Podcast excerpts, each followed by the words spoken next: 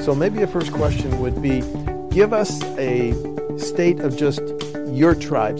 Madison has just been designated in December, Truax Field, as the home of F35A. Doctor, can you start? Give us an overview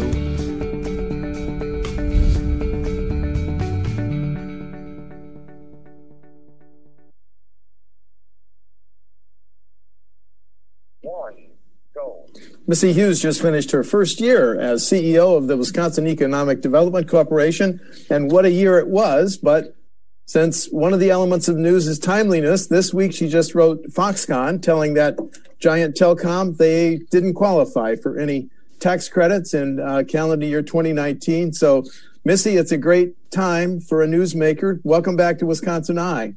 Oh, it's so good to be here, Steve. I was so nervous a year ago when we did this. Well, I might be a little nervous today, but definitely I was really nervous last year. You're a lot less nervous now. Let's let's open with Foxconn. Your letter on Monday said um, the original 2017 contract between then Governor Walker and that was mm-hmm. approved by uh, GOP legislators said that they would build Generation 10.5. Uh, that's what they would manufacture, but they didn't. Uh, they, they changed that, right? The heart of it is the uh, they didn't live up to the original contract because they changed what the, what they planned to make, and they missed hiring and investment targets. Correct? Do I have that yeah. right? Yeah, it's the foundation of the contract between WEDC and Foxconn was the construction of a Gen 10.5 facility, this massive facility that was going to make these huge LCD screens and bring um, an incredible ripple effect to the Wisconsin supply chain and hire 13,000 employees. So when they're not building that Gen 10.5 uh, facility, the foundation of the contract essentially is no longer there.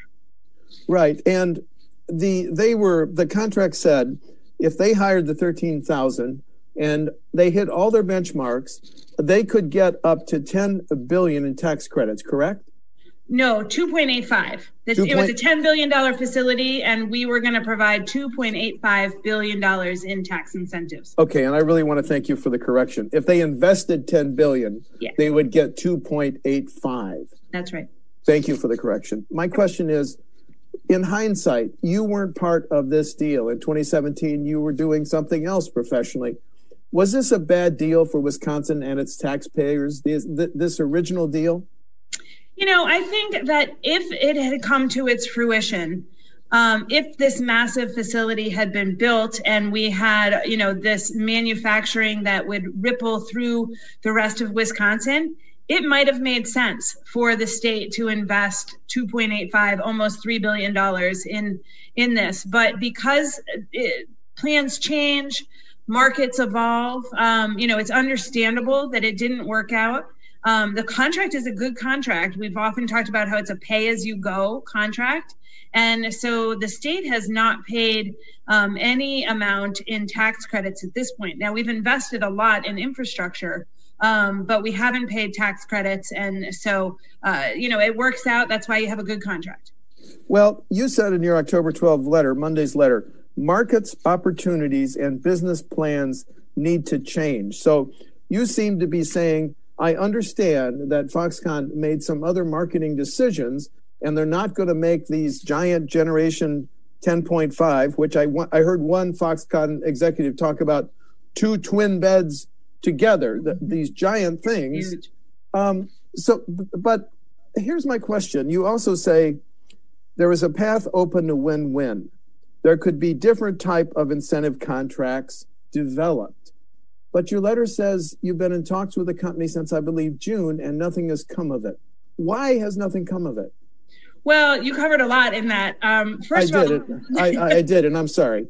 no, that's okay. But what I was really saying is listen, in all my conversations with Foxconn since I've been in this role, they've said to me, Missy, uh, you know, our, our plans have changed, the market has evolved, factories were built in China, and now it's really hard to be competitive with these LCD screens okay, no problem. I come from the business sector, and so I understand that.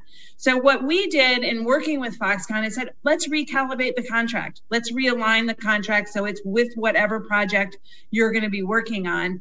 And we looked at a lot of different, you know, innovative ways to think about incentive contracts. I don't want to be hemmed in by, you know, this is the way you have to do it. I, I was really trying to avoid being a state bureaucracy. I wanted to find something that would work with Foxconn's flexible and dynamic plans. Often the state isn't very flexible and dynamic dynamic, right? But I want it to be.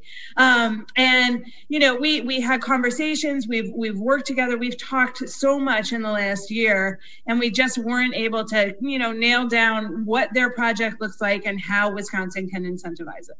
Well, um, in this back and forth since June, do you think you uh, the Foxconn reps were negotiating in good faith, Missy? Oh, I do. We've had we've had good conversations. We've had productive conversations. Um, you know, at the end of the day, Steve, it's just that you know we know they're not building a Gen 10.5. And so because that's a foundation of the contract, because it, you know, carries obligations forward, we just we just finally had to say, okay, I'm going to put down on paper what we all know, what we've all talked about for 18 months or so, um, which is that the contract is based on a Gen 10.5, and therefore you're not eligible for tax credits.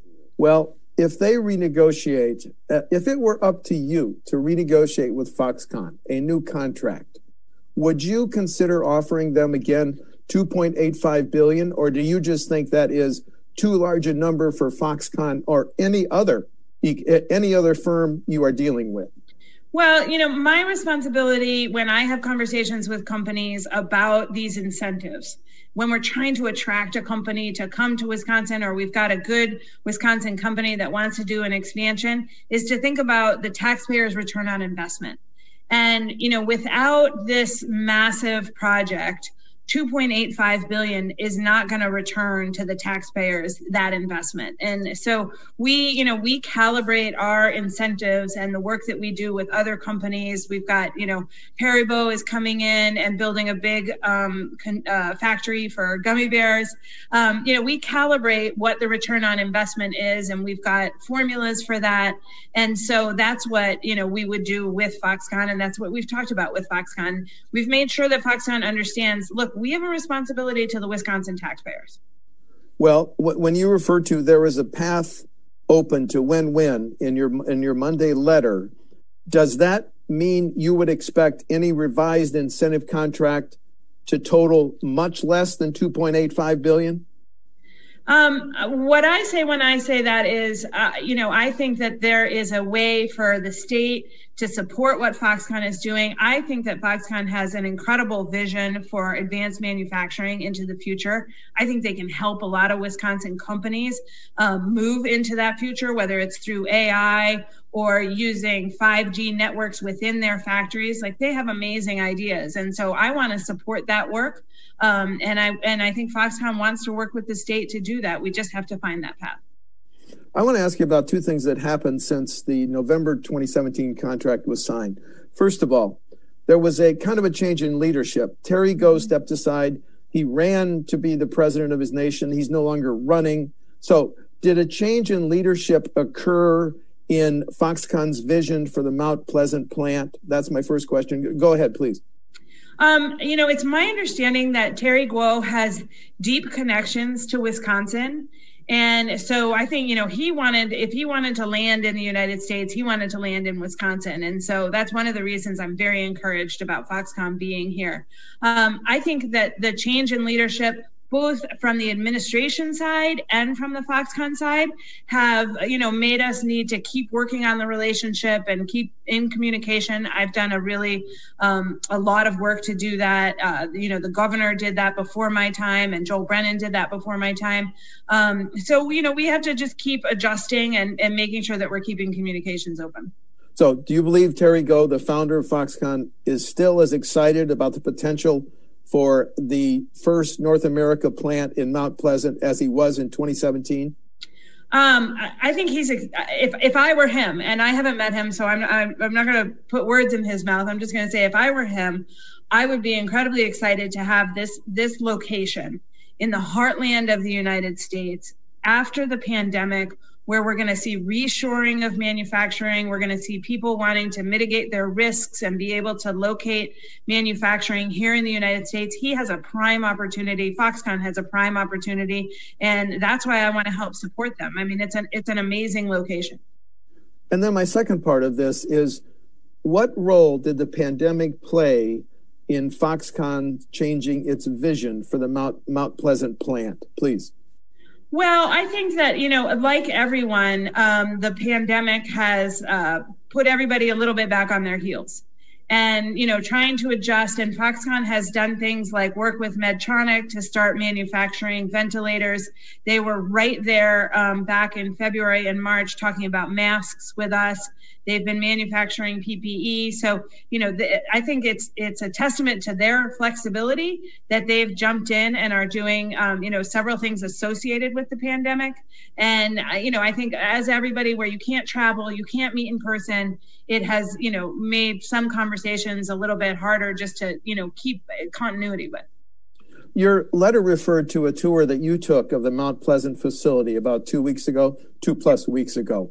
Um, what was your impression? What's being made there now? And what are they telling you will be made by the end of the year?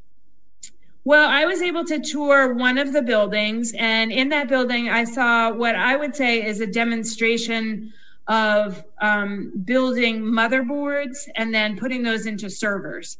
And you know so they're building these towers of servers and they uh, expressed to me that they anticipated to have multiple of those lines of motherboard creation um, manufacturing. And um, so i was able to see that. Um, i didn't see what's happening with the million square foot building. They were just about to put the dome on top of the the big globe that they've built. So you know, there the enthusiasm that um, I uh, receive and feel when I meet with Foxconn is really infectious. Um, they're excited about what they're doing. They're, you know, they're they're happy to be here. They want to work together. Um, it, it, we have good conversations. And well, a follow up: Are they as excited about working with the Tony Evers administration as they were the uh, Scott Walker uh, era? Oh, I, you know, I, I, wasn't here for the Scott Walker in, uh, administration. And, you know, I think that they, um, I think working with government, working with the U.S. government from a, you know, a, a foreign country, nobody really wants to work with the government. and, you know, it's, I mean, I think that, I think they see the potential. I think there's some, you know, well, we can get this done, um, you know, back home. Why can't we get this done here? Um, so there's some cultural differences. There's some work to be done there. Um, you know, I think they expect us to be more flexible and we have, you know, a commitment to the Wisconsin taxpayers that we always have to be thinking about. Their statement, the Foxconn statement said they were disappointed and that this wouldn't help negotiations in terms of any new incentive contract. Uh, do they have any options to appeal? I, I suppose they could sue, but um, do they have any options to appeal the determinations that they didn't qualify for the tax credits? They can, you know, uh, we have, because we're a quasi public private organization, we have the ability to contract with them and to do more work with them so we can keep talking. Um, you know, and I hope that this actually creates an opportunity for us to keep talking because it kind of puts that whole Gen 10.5 conversation aside. And now we can say, okay, what can we really do together? Um, so, you know, uh, the disappointment, I understand nobody likes to hear no. Um, and you know even if it's expected um, but i think that you know once we get past that i'm hopeful that we'll be able to continue to have conversations have you had any contact with foxconn uh, executives since you wrote monday's letter not this week, no. Not not this week. No. Okay, you toured one building. You didn't tour the one million square feet facility. What do they tell you will be assembled in, in the one million square feet facility? Um, you know, I it seemed to me that they indicated that that's where the the other lines of the server production would go. Um, but honestly, uh, you know, the, as I say, when you when you go in and you tour this facility, there's a lot going on. I was talking with employees and all of that, so I, you know, I didn't focus 100% on what they were saying is coming, and you know, it's trying to focus on what you're hearing right in that moment. Okay, but you left that tour still uh, you still believing that Foxconn is negotiating in good faith and wants to become a part of a, a part of the anchor of Southeast Wisconsin's economy, correct? I do believe that. Yeah. Okay. Talk to me about next steps. What what could happen, and if you could wave a wand, what would happen? You know, if I could wave a wand, um, Foxconn would be able to um, land in a place that says, Missy, we're going to invest this much in capital expenditures. We're going to hire these many jobs. And we want to work with the tools that you have at WEDC to provide incentives. Um, if we could land on an incentive contract that works for both the taxpayers and for Foxconn, that win-win that we were talking about, Steve, then um, you know I want to go out and and tout to people that we've got this incredible company that is building a foundation here in Wisconsin and use it to attract um, young people to stay here and to move here and to continue to help Southeast Wisconsin prosper. Now, you like things to move quickly. Uh, if there is a new contract with Foxconn, could it be done in six months, 12? Um, do you have a hope for timeline? Um, you know, I think that it, it's always better to to move these things along. You're right. I do like to work quickly. Um, I want to make sure that the investments and the jobs that Foxconn is hiring, because they are making investments and they are they are hiring, that they get credit for those. So the longer that we wait, the harder it is for WEDC to give credit to them for that. So you know, I think it, it behooves everybody to get back to the table, um, as hard as that might seem, right? You know, this week, but maybe next week. Okay, um, just two more questions. The the legislature uh, set aside two two hundred and twelve million dollars, mm-hmm. which could have been the maximum payout for Foxconn tax credits. Here's my question: Are you recommending that some of that two two hundred and twelve million be set aside in case there is a new contract with Foxconn? Um, you know, we just really I haven't I haven't dove into conversations about the 212 million. Um, obviously, the state budget is you know in a in a challenging place due to the um, pandemic and uh, the lack of revenue that's a result of that. So I'm you know I'm I'm doing what I can this week, uh, and then maybe next week we'll you know besides hopefully talking to Foxconn again, we will uh, start to talk about that um, and and what that means for the for the budget my last question is kind of tongue in cheek. Do you think it ever ever will be, as President Trump said, the eighth wonder of the world? Um, what I think is the eighth wonder of the world is the amazing community of businesses that we have in Wisconsin, whether it is small businesses or mom and pop businesses or farmers. Like Wisconsin already is the eighth wonder of the world. So uh, I think we're I think we're doing okay.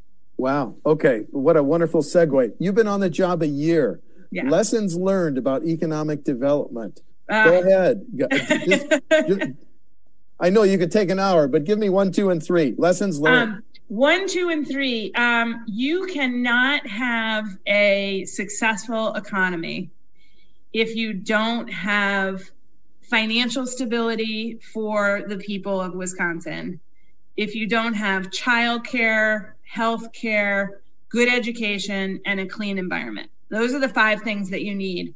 Um, you know, you need good jobs. Absolutely. You need family sustaining jobs. You need jobs that are stable and that, you know, hang in year in, year out.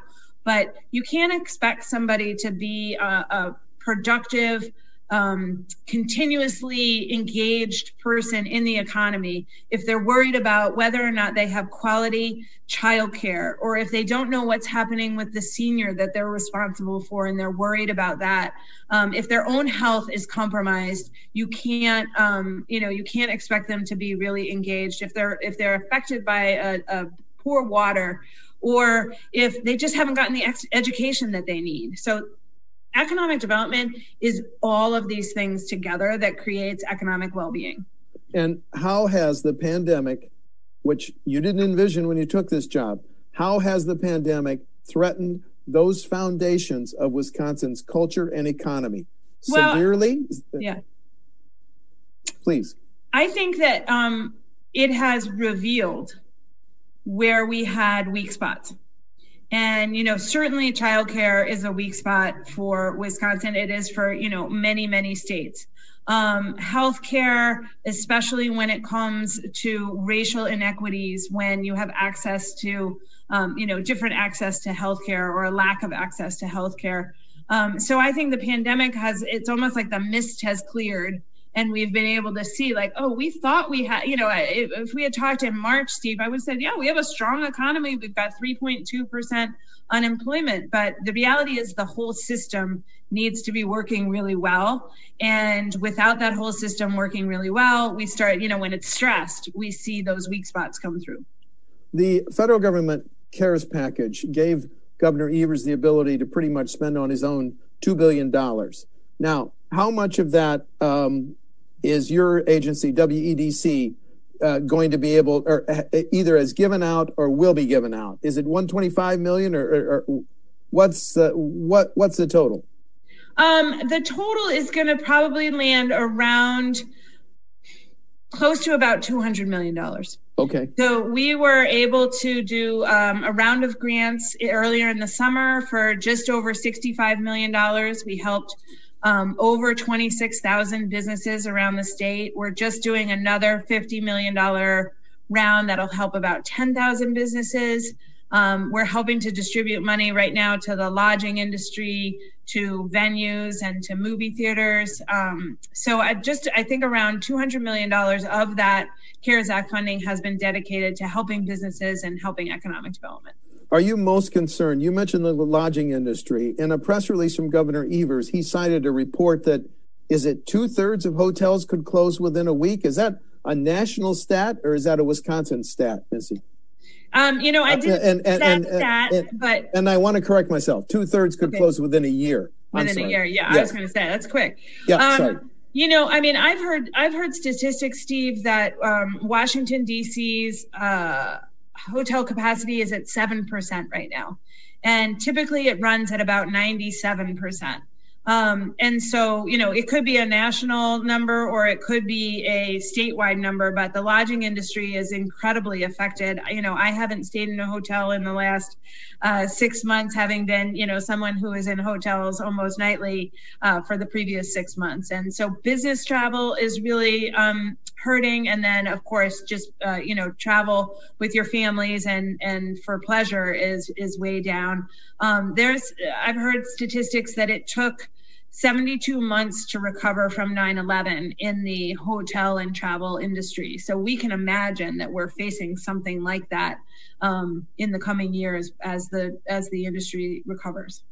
Um, the report your agency wrote on um, where where different economic sectors are mm-hmm. which sectors of wisconsin's economy are you most worried about? You most worried about lodging restaurants tourism? Um, which are at the most, and you also talked about the forestry, the logging industry. Yeah. Which of those economic sectors most concerns you now?